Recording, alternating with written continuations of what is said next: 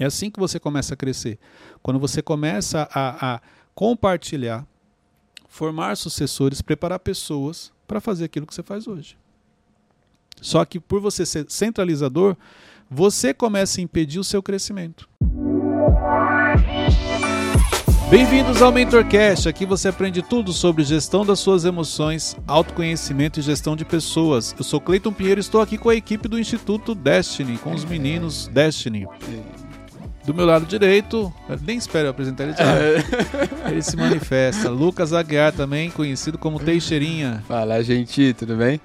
Tá de volta. O Wesley resolveu dar mais uma oportunidade para ele. Filho pródigo. A dracma perdida. Não deu certo, aí ele... Carreira solo não deu certo, ele voltou. Beto Malvão. Fala, pessoal, tudo bem? E lá hoje no banquinho de castigo, o Wesley. É isso aí, gente. É um prazer inenarrável. Muito bom, gente. Olha só, hoje eu quero falar com vocês sobre... Pare de centralizar tudo em você. Esse é o nosso tema de hoje. O que foi, Malvão? O Malvão se entrega. Tem um ataque cardíaco aqui do meu lado. O Malvão se entrega do nada. De uma assim, conversa, pare de centralizar tudo em você. Não sei se vocês sabem, mas todos os temas que nós trazemos aqui são coisas que vivemos no dia a dia. São todas experiências, menos então... Essa. Não, essa não. Essa talvez vá servir para alguém daqui, não sei, mas... Exato. São temas, são coisas que vivemos. Então a gente gosta sempre de falar daquilo que a gente vive, dos desafios que nós enfrentamos, até para você poder ter autoridade, para você entender. Uhum. Então hoje o meu tema ele é voltado para pessoas centralizadoras. Este é o tema de hoje e eu quero trazer um pouquinho do impacto que você ser centralizador traz na sua vida, o porquê isso acontece e o que você precisa fazer para você poder se libertar disso também, ok? Algum de vocês aqui é centralizador? Acredito que não. Sim. Malvão? Wesley? Eu acho que um pouquinho. Algumas coisas eu prefiro eu mesmo fazer. Então, olha só. Primeira coisa para você saber se você é centralizador. Se você acha que o que você faz não precisa ser compartilhado, já existe uma grande chance de você ser uma pessoa centralizadora. Então, quando você olha para o que você faz no seu dia a dia, você fala assim, não, Cleiton, eu não sou centralizador, é que o que eu faço eu não preciso, ninguém me ajude, não preciso compartilhar, porque eu consigo fazer isso tranquilo. Isso é um grande sinal que você é um centralizador. Porque essa é um pouco da visão. O centralizador, ele sempre acha que ele dá conta. Ele não precisa. E olha só, isso não é egoísmo, tá? Por isso que... Por que o centralizador ele se perde e é difícil você identificar que você é um? Porque ele não consegue enxergar o que realmente ele está fazendo e ele não enxerga aquilo como algo ruim ou algo negativo.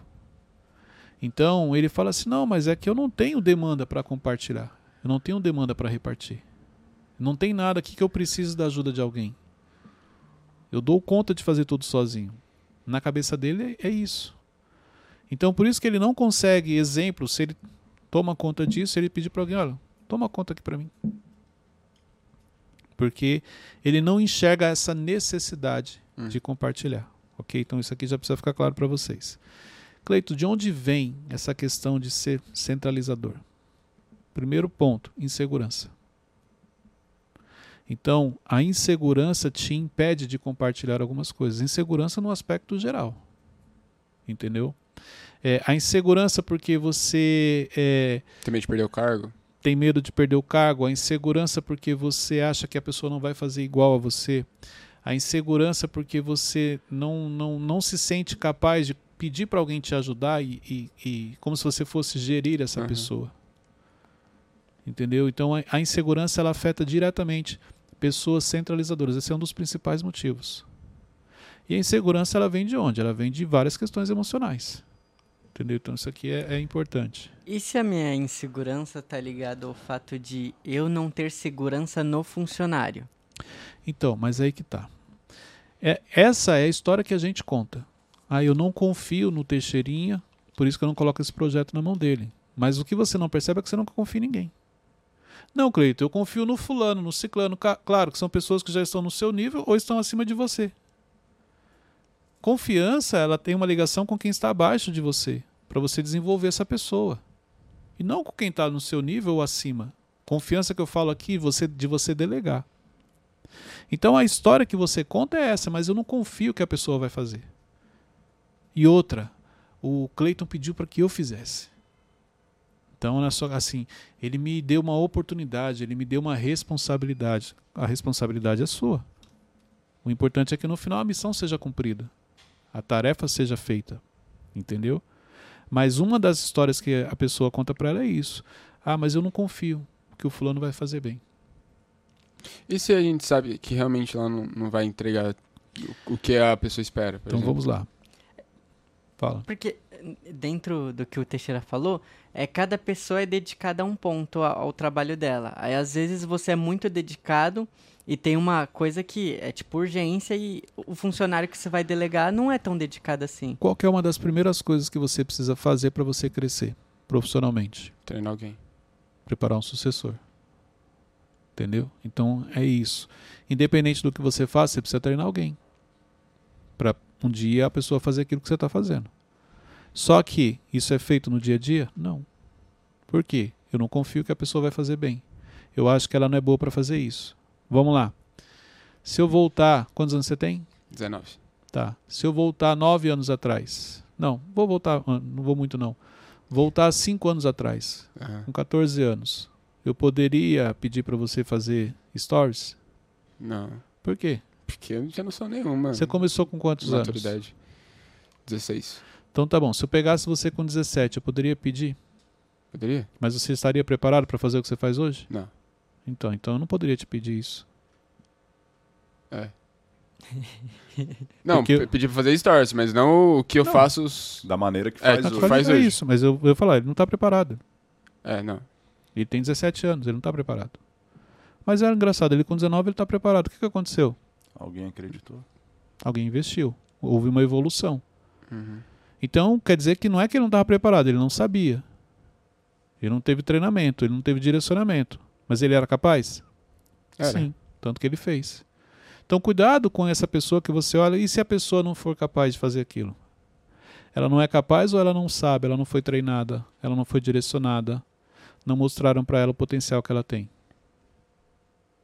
Uhum. Exemplo... O que você faz hoje? Quando você veio fazer o primeiro curso, você estava preparado para fazer? Não. Imagine se eu olhasse com esse olhar para você. É verdade.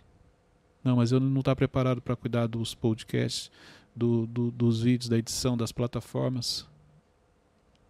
E eu poderia estar até hoje fazendo, centralizando tudo isso. Mas, Cleiton, como ter essa sensibilidade de... Eu posso confiar tal coisa para tal pessoa que vai dar certo? Isso não é sensibilidade, é mentalidade.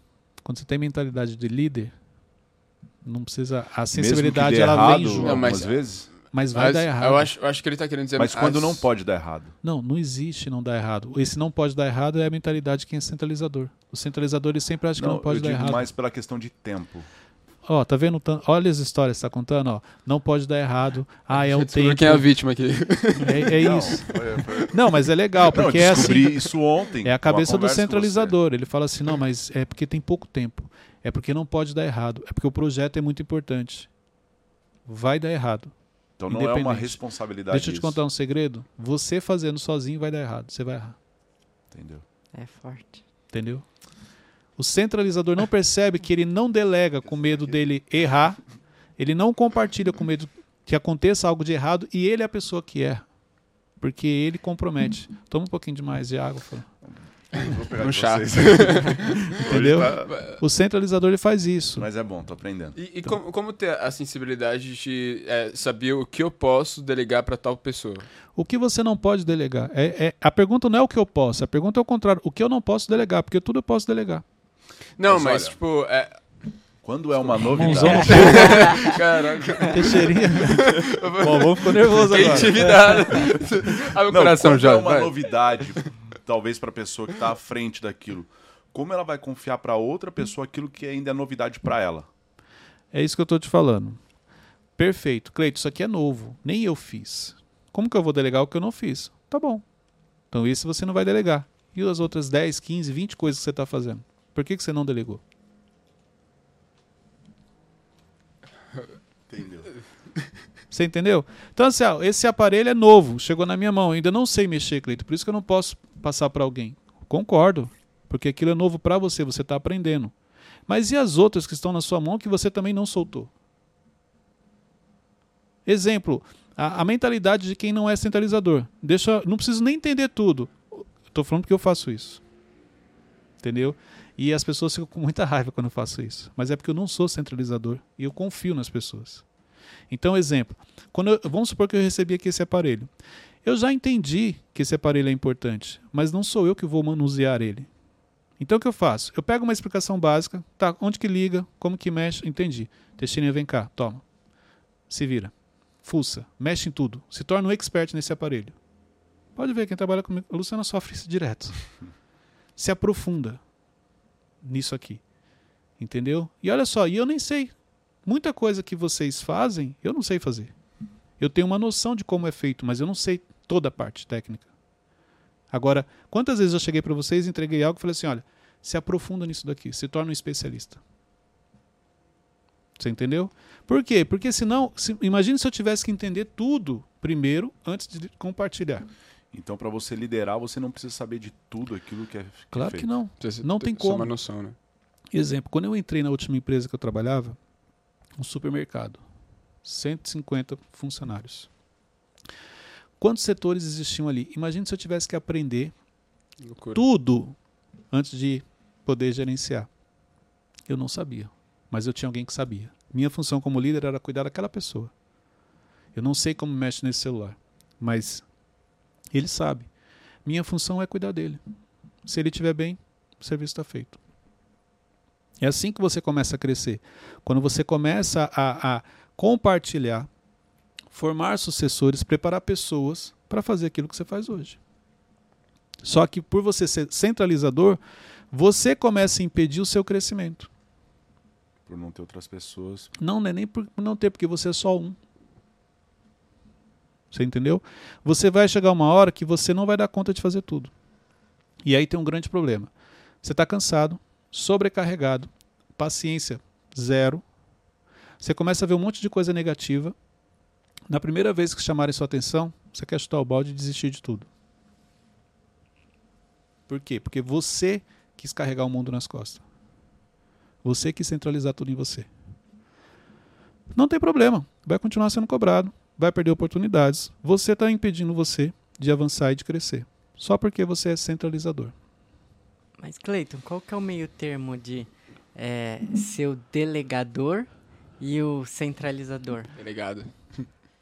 Olha só, o fato de você delegar, de você pedir para alguém fazer algo, não quer dizer que você não possa observar o que a pessoa está fazendo. Entendeu? O problema é que as pessoas confundem. Elas acham que porque eu entreguei o celular na mão do Teixeirinha, ele vai fazer tudo. Não, ele não vai fazer tudo. Não é assim que funciona. Não é um descaso, né? Não. Eu entreguei, mas eu preciso que ele me traga. É aquele negócio que você fala sobre delargar, né? Isso. Você não pode delargar, você tem que delegar. Eu deleguei para ele, mas... Teixeirinha, como é que está o celular? O que você já aprendeu no celular? Ah, já aprendi isso, isso e isso. Legal. Passa 2 dias, Teixeirinha. E aí, vê para mim, entra na tela tal, vê o que está acontecendo. Uma coisa que eu sempre fiz é assim, eu não preciso entender tudo, mas coisas básicas eu preciso entender. E você sempre pode fazer perguntas-chave que a pessoa vai falar assim, poxa, então ele entende. Entendeu? Então, repare que você, quando é questionado de algo... que estava passando batido, você já fala, caramba, eu tinha esquecido isso. Então o Cleiton está observando o que eu estou fazendo. O que você não pode é entregar e falar assim, não, e aí? Ah, o Teixeirinha está fazendo. Não, isso você não pode, porque isso vai te dar problema. Entendeu? Mas por que você centraliza? Esse é o ponto que vocês têm que focar aqui. Porque senão, se a gente ficar aqui 2 horas, você vai me trazer 2 horas de histórias que você conta para você continuar centralizando as suas coisas. Não é esse o ponto. Você tem que descobrir o seguinte, por que eu sou centralizador? Por que eu não consigo? Por que eu não confio nas pessoas? Por que eu acho que ninguém vai fazer igual a mim? Qual é a história que eu conto para mim? Qual é a necessidade que eu tenho real de não querer compartilhar isso? Porque um dos pontos é insegurança, outro ponto, necessidade emocional. Se alguém me pedir para fazer algo e eu pedir para que você faça aquilo. Se você fizer muito bem e der certo, quem vai ganhar parabéns? Ele, porque foi ele que fez. E eu não vou ganhar? Então deixa que eu faço. porque na hora do parabéns eu quero receber. E as pessoas não percebem que o maior mérito é justamente esse. Líder não é aquele que quando dá tudo certo ele vem na frente e fala, fui eu que fiz. Não, quando dá tudo certo, o mérito é da equipe. Quando algo dá errado, a culpa é minha como líder. Porque não tem como um projeto dar certo e o mérito não cair nas costas do líder. Mesmo que ele se esconda, mesmo que ele não tenha necessidade de aparecer, todo mundo sabe que o projeto deu certo porque tem alguém ali direcionando aquela pessoa. Então ele fez, ele vai ganhar parabéns. O parabéns é dele. Mas quem deu parabéns para ele sabe que ele só fez porque você permitiu, porque você direcionou, porque você treinou, porque você instruiu ele. Uhum. Entendeu? Isso aqui é importante. Ficou mais claro? Eu sou descentralizador também. Ah, mudou já? Não chegamos nem na metade do episódio? Ah, já reconheci algumas coisas, que loucura. Não chegamos nem na metade, já mudou? Já. Tem algum momento que isso é bom, Cleiton? Você centralizar algo? É bom quando você tem clareza. E quando que é bom eu centralizar? Quando existem coisas... O que você tem que centralizar para ficar mais fácil? Aquilo que somente você pode fazer. Só isso. Exemplo, o MentorCast. Eu posso delegar? Não. Eu posso, igual aqui, ó. A gente está fazendo MentorCast, vocês estão aprendendo, expandindo. Daqui a pouco cada um está com o seu, vai crescendo. É uma preparação. Uhum. Mas a proposta do que nós colocamos aqui, eu não tenho como colocar uma outra pessoa para fazer isso. Eu posso até colocar, mas vai perder um pouco a essência. Vai sair um pouco do que nós construímos. Que pode ser melhor do que eu ou não. Mas tem coisas que não tem como, porque já tem a sua identidade, já tem a sua cara. É você que tem que fazer aquilo. Agora o restante, você pode compartilhar. Não tem problema. Eu posso delegar, eu posso pedir ajuda para as pessoas e acompanhar, Cleiton? Deve. O fato de você compartilhar com as pessoas não quer dizer que você não precise acompanhar. Só que é muito mais fácil, olha só, eu dividi 3 atividades, uma para cada um, e eu só ir perguntando, Teixeirinha, como é que tá? Malvão, como é que tá? Wesley, como é que tá? A velocidade que as coisas avançam é muito mais rápida do que eu ter que fazer as 3 atividades. Sim. Fala, Wesley. Ô, Cleiton, ó. Vamos supor que você, como líder, tem 10 atividades. Aí você começou a delegar pro pessoal. Delegou, aqui somos 3. Você delegou 3 pro Teixeira, 3 pro Malvão, 3 pra mim. Você só ficou com uma. Não vai bater um sentimento de tipo, eu não tô fazendo nada? Não, porque eu sei quem eu sou. Quando você sabe quem você é, você não tem esse sentimento. Eu deleguei porque eu sou gestor. Eu deleguei, estou acompanhando. E a única atividade que eu não passei é aquela que somente eu posso fazer. Pelo contrário, eu vou falar assim, eu estou no caminho, sou um bom gestor. Acho que eu ainda tenho um certo... O que você está falando é o quê? É o que eu falei aqui a primeira vez, insegurança. Cleiton, mas se eu delegar, vai parecer que eu não estou fazendo nada. Não, vai parecer que eu não estou fazendo nada. Exemplo, se o Thiago perguntar o que eu fiz hoje. Por isso, a insegurança, você não se enxerga líder, você não se enxerga naquela posição, você não consegue delegar. Porque para você trabalhar é justamente o dia inteiro, 10 atividades, você fazer as 10 atividades. E você não percebe que você não faz as 10. Você vai fazer 5, 6 e vai fazer mal feito ainda. Porque não tem como, humanamente falando, é impossível você fazer tudo. Por isso que a maioria das pessoas, o resultado dela é mediano. É o que a maioria faz, não se destaca por isso. Porque tudo ela quer centralizar nela. Por insegurança, por necessidade emocional ou por perfeccionismo. O perfeccionista é o que mais sofre aqui. Por isso que o perfeccionismo é um dos maiores sabotadores que existem.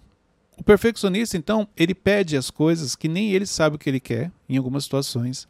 Outras, tem projetos que ele te pede que quando você entrega, repare que ele pega e fala, tá bom, mas depois ele vai lá e ele começa a mexer. Ele não fica satisfeito. O perfeccionismo é um dos principais causadores, junto com a insegurança, de você se tornar uma pessoa centralizadora. Porque o perfeccionista não existe alguém fazer algo que ele acha que só ele pode fazer.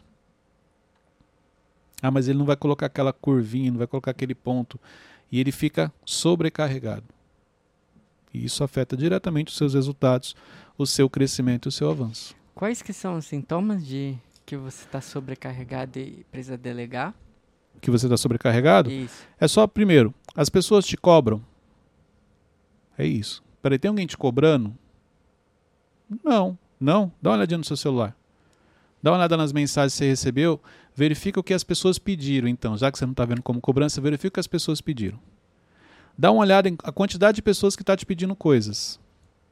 O prazo que essas pessoas pediram para você. Tem gente que pediu coisa para você ontem e você hoje não entregou ainda. Tem gente que pediu coisa para você semana passada e hoje você não entregou ainda. As pessoas, quando pedem algo para você, elas precisam pedir a segunda vez? Porque se ela pede a segunda vez, isso é um sinal que você está sobrecarregado. Ou aquilo que ela pediu você não colocou como prioridade. E se você não pôs como prioridade, é porque você está focado em outras coisas. E se você está focado em outras coisas, por que isso daqui está parado? Será que isso aqui você não poderia ter delegado para alguém? Então, um dos sintomas que você está sobrecarregado é quando as pessoas começam a te pedir, a te cobrar. Mas aí tem que ter um equilíbrio também, tipo, por exemplo, de outras coisas que é tipo a procrastinação, ou não? Não, mas aqui são coisas diferentes. Porque você, além de procrastinar, é centralizador. Aí... é loucura. É o kit de falência. Você entendeu? Então assim, peraí, como que eu posso procrastinar o que eu posso delegar? Tem gente que consegue fazer isso, procrastinar algo que ela pode delegar. Por quê? Por causa do perfeccionismo. Mas como que um gestor sabe que o funcionário dele está sobrecarregado ou só está procrastinando mesmo? A procrastinação, ela tem, você olha para o funcionário, você percebe assim, ó, ele, exemplo... vamos imaginar, acabou aqui a gravação, aí eu vejo você conversando, vejo você indo de um lado para o outro, vejo você no computador, mas eu não vejo você trabalhando, eu vejo você no celular. Você percebe que a pessoa está com tempo ocioso. Por quê? Porque ela deixa para fazer no final do dia. Então, repare que, exemplo, quando você tem um horário na empresa, se você entra às 8 e tem que sair às 5, um exemplo, você vai ver que 8 horas, até você... se arrumar, começar o dia, você vai começar lá para as 9, 9 e meia. Você vai pegar mesmo ali, lá para as 10, e aí você trabalha das 10 ao meio-dia, parou para o almoço. Aí você volta a 1 hora do almoço, aí você volta naquele ritmo, mais devagar, vai trabalhando mais devagar e tal. Quando dá tipo 4 horas, faltando 1 hora, 40 minutos para você acabar o seu dia, pode ver, aí você começa a produzir muito. Você trabalha muito. Porque a procrastinação é isso. Você começa a empurrar tudo para o final do dia. E por que a procrastinação é um sabotador que ela te engana e você não percebe? Porque você termina o seu expediente trabalhando muito. Então você sai do seu trabalho assim com o sentimento de que, caramba, eu estou trabalhando muito. Eu estou produzindo muito. Eu não consigo, eu preciso de mais tempo. Você não sai com o sentimento de que, caramba, meu dia eu estou procrastinando. Porque você empurra as atividades para o final. Será que é por isso que a Bíblia fala que o final é mais importante que o começo? Porque o final determina muita coisa na sua vida. Então o final do seu dia determina como você vai olhar para ele. Você pode ter feito pouco, trabalhou pouco, mas o pouco que você trabalhou foi no final do dia. Você sai com o sentimento de que trabalhou muito. Você não consegue enxergar que você procrastinou. Entendeu? Então essa é a diferença da procrastinação. O centralizador é aquele que tudo que você entrega fica na mão dele. Ele não compartilha. Coloca um centralizador no cargo de gestão. Primeira coisa, ele demora para montar uma equipe. Uma equipe não é nem de muita gente. Uma equipe de alguém, 2 ou 3 ali do lado dele. Pode ver, ele não tem. Porque ele quer fazer tudo. Ele quer fazer as atividades. Ele não consegue... quando você fala assim, olha, você é responsável por isso. Já pegar, se eu sou responsável, a primeira coisa que eu tenho que fazer é montar uma equipe. Ele não se preocupa com isso. Ele se preocupa com o que você quer que eu faça. E ele sai... fazendo tudo. Ele se organiza na agenda dele. Ele ocupa o dia inteiro. Exemplo, o centralizador, nem sempre ele é um procrastinador. Muitas vezes ele trabalha muito, mas ele trabalha errado. E ele se prejudica. Ficou claro? Uhum. Ninguém está se identificando não, né? Não, é só o Teixeira. É. Tá. Que isso, gente? Existe um outro perfil que é muito parecido com o centralizador, só que esse é mais enérgico, que é o controlador. Esse já dá mais trabalho. O controlador é aquele que centraliza tudo nele e ele tem a necessidade de estar no controle. Como assim? Além dele centralizar, ele precisa estar no controle. Mas o líder no geral precisa estar no controle. Precisa. Tem pessoas que centralizam, mas ela não é controladora. Tem pessoas que centralizam e as coisas têm que ser do jeito dela. além dela cuidar do que ela faz, ela quer cuidar do que as pessoas fazem também. É. Se identificou? Que risadinha é essa, mano? Lembrou de alguém, Wesley? Lembrei. Como que é isso, ó? Vamos imaginar, eu sou centralizador. Todas as atividades que eu tenho que fazer, eu tô aqui, ó, abraçando. Mas porque, além de centralizador, eu sou controlador, eu falo, ô Teixeirinha, essa xícara tá errada, coloca do lado de lá. Malvão, ó, postura, se arruma. Wesley, ó, precisa mexer no cabelo. Eu tô dando palpites nas outras pessoas. Mas eu não sou o líder, mas eu dou palpites. Mas isso não é bom, porque ele tá, de certa forma, contribuindo. Se alguma coisa tá errada, tem que sinalizar. Ele já está sobrecarregado com o que ele tem que fazer e ele ainda quer controlar a vida das pessoas. Inconsciente. Então... E acaba deixando de lado como uma coisa muito ruim, Cleiton. É a visão. Você viu como não é ruim? Como que não é ruim? Você tem coisas para fazer? Tem. Em que momento você arruma tempo, então, para cuidar das coisas dos outros? É tipo, vai cuidar da sua vida? É mais ou menos isso. Mas aí como que eu sinalizo pra essa pessoa? Não, porque ela não enxerga. É mais ou menos aqui o que tá acontecendo. Não, mas eu não vejo nada de ruim não, Cleiton. É legal eu cuidar das minhas coisas e ainda ajudar as pessoas. Você não tá ajudando. Mas é que isso não faz parte, por exemplo, de uma equipe? Igual... Não, são coisas diferentes. Equipe é o seguinte, é chegar pra você e falar, Teixeirinha, como eu posso te ajudar? É diferente de eu chegar e falar, Teixeirinha, pensa a xícara do lado de lá que tá errado. Ô, Malvão, descruza os braços porque não tá bom. Ô Wesley, arruma... Você entendeu? Ó, eu já tô olhando para vocês, cuidando das coisas de vocês. Eu já tô cheio de coisa para fazer. Como que eu consigo arrumar tempo para olhar e observar que vocês... Não, é porque é o líder. Sim, essa pessoa ela tem traços de liderança, mas é porque ela é controladora. Sem ela perceber, ela quer que tudo ao seu redor saia da maneira como ela acha que é o certo. Não é nem da maneira certa, é da maneira que ela acha que é o certo. Mas aí não vão ser pessoas individualistas? É.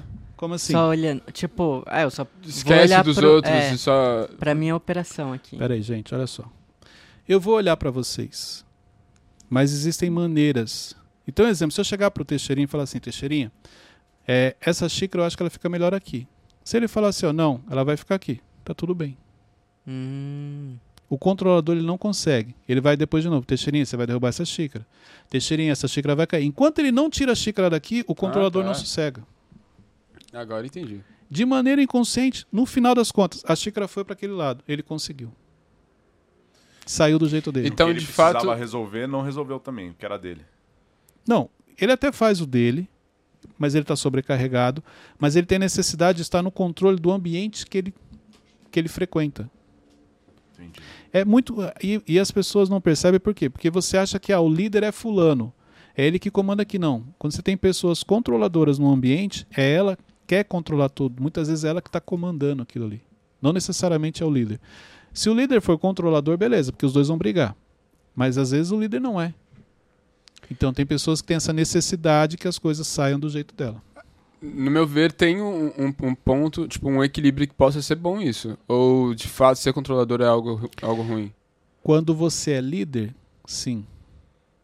Porque você controla, mas entenda o seguinte, não tem como você controlar tudo.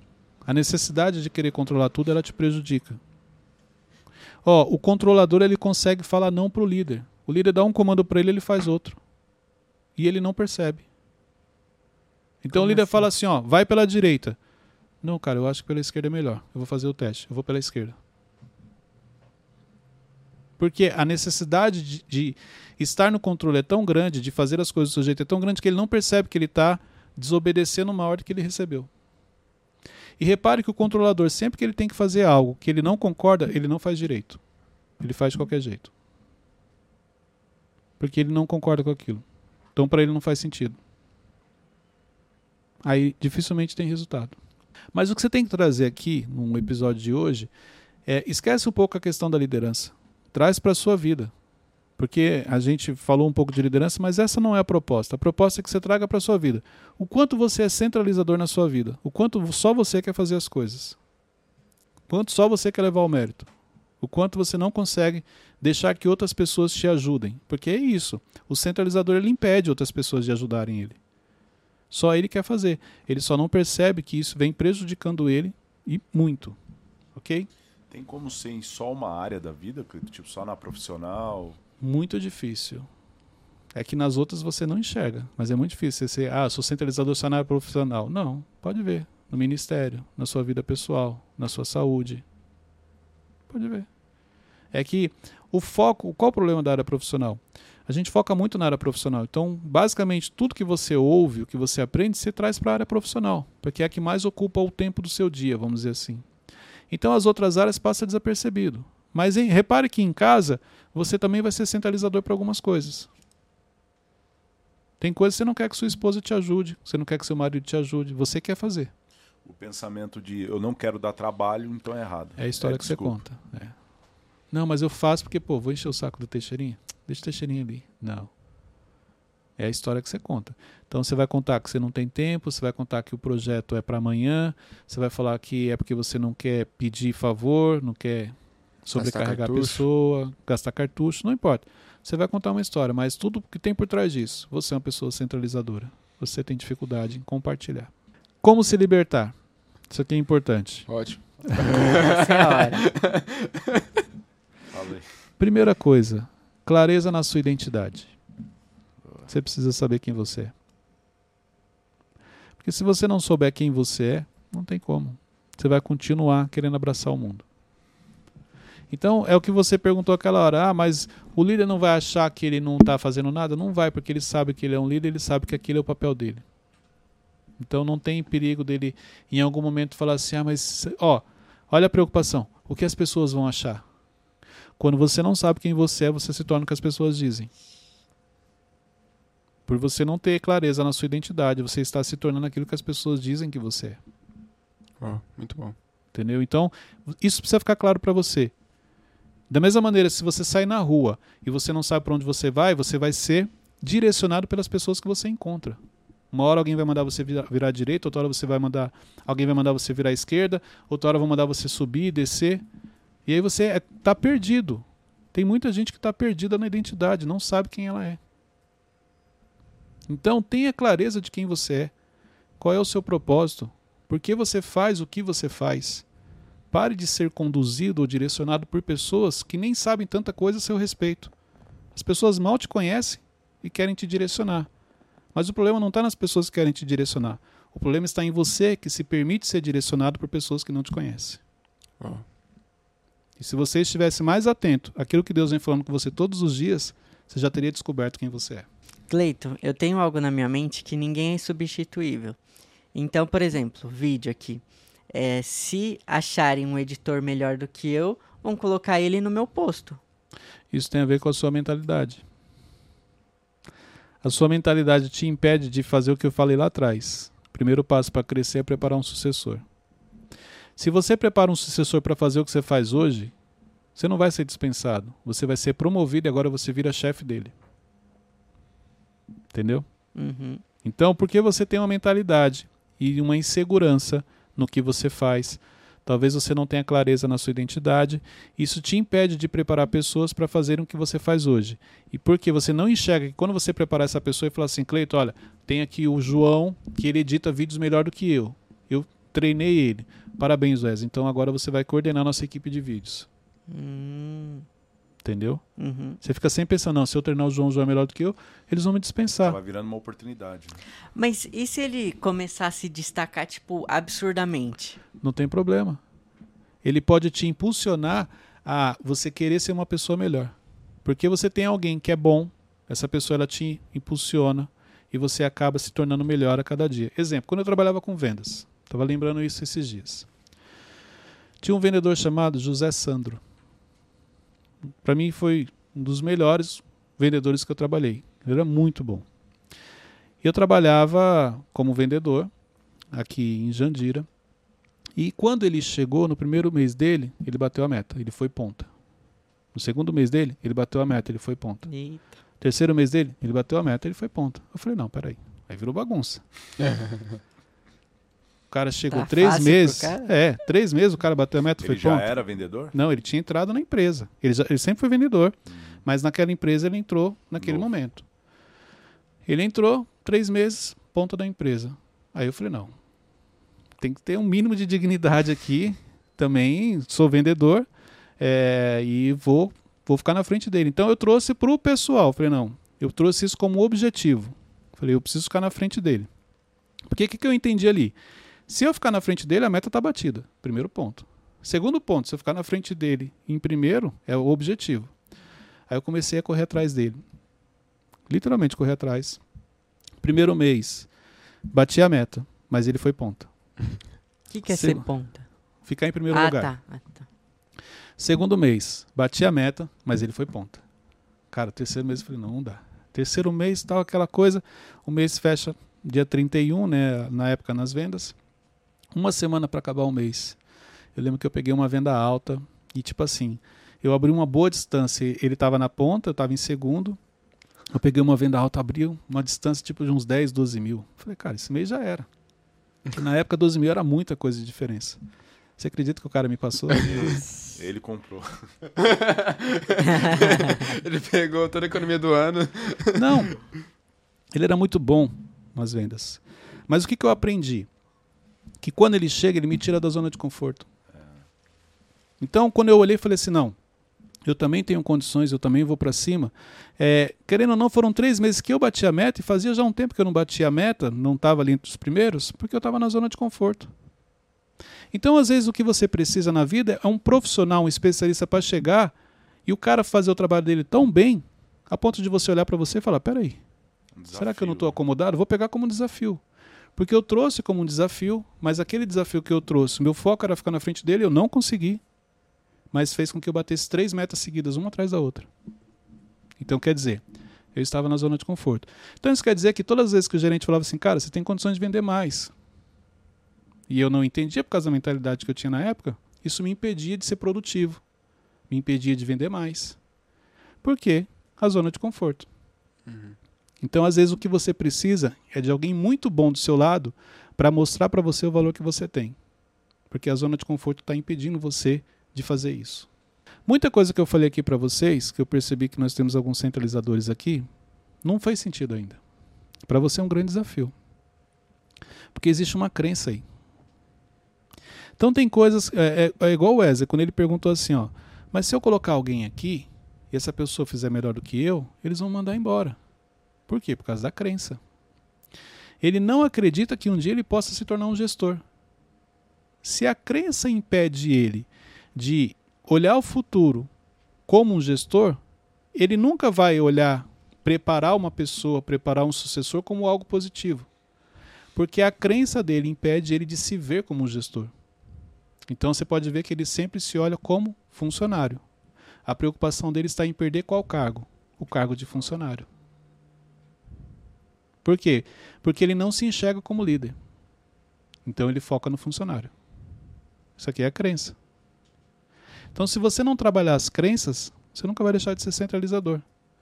E aí, ser centralizador te leva para um processo de autossabotagem, onde no final das contas, muitas vezes, realmente você perdeu o cargo. Mas não é porque a pessoa entrou e ficou melhor do que você. É porque você, por centralizar tudo em você, afetou a sua produtividade. Você deixou de entregar o que você entregava antes e agora você foi dispensado. Trabalhe as crenças limitantes. Ficou claro? Sim. Parece que vocês ficaram meio preocupados. Até respirou fundo aqui. Parece que tá meio triste, mano. Não, vai ficar tudo aprendendo. Bem. Mas é importante você entender isso, que centralizar tudo. Ô Wesley, tá tranquilo, tá? A gente tá aqui conversando enquanto você tá brincando, rosqueando o microfone. As pessoas estão ouvindo, mas tá tranquilo. Desculpa, você que manda, né? Afinal. Eu sempre falo isso, quando ele não está na mesa, ele dá um jeito de chamar atenção. De atrapalhar tudo. Então, para quem está nos ouvindo, quem está nos assistindo, se você está no fone de ouvido, esse barulho é o Wesley, que está ali no banquinho e ele está desrosqueando o microfone e brincando com ele. Achei que não dava para ouvir. Mas por quê? Porque ele está com fone. Ele está com fone, não. Muito bom, Wesley. Parabéns, você conseguiu chamar a atenção. Fora o cabo que ele tirou no meio do podcast. Mas... para vocês entenderem um pouco do nosso desafio aqui. Mas deixe de ser centralizador. Você vai perceber o quanto você vai avançar e crescer mais rápido. Vamos lá, gente. Pega esse link, compartilhe nos grupos de WhatsApp. Compartilhe nos grupos de família da sua empresa. Esse é um ótimo tema para você fazer um treinamento, uma reunião na sua empresa. Tem muita gente que é centralizadora, isso afeta diretamente a produtividade. Outra coisa, poder do recomeço. O link está na descrição, na descrição do vídeo, então você pode clicar no link, adquira o seu 7 passos para você recomeçar da maneira certa. Exemplo, deixar de ser centralizador pode ser algo que você precisa recomeçar, que você precisa trabalhar na sua vida. Então, adquira o seu livro. Ele está à venda em todas as livrarias, sites, você encontra ele para você poder recomeçar da maneira certa. Deus abençoe a todos, até o próximo episódio.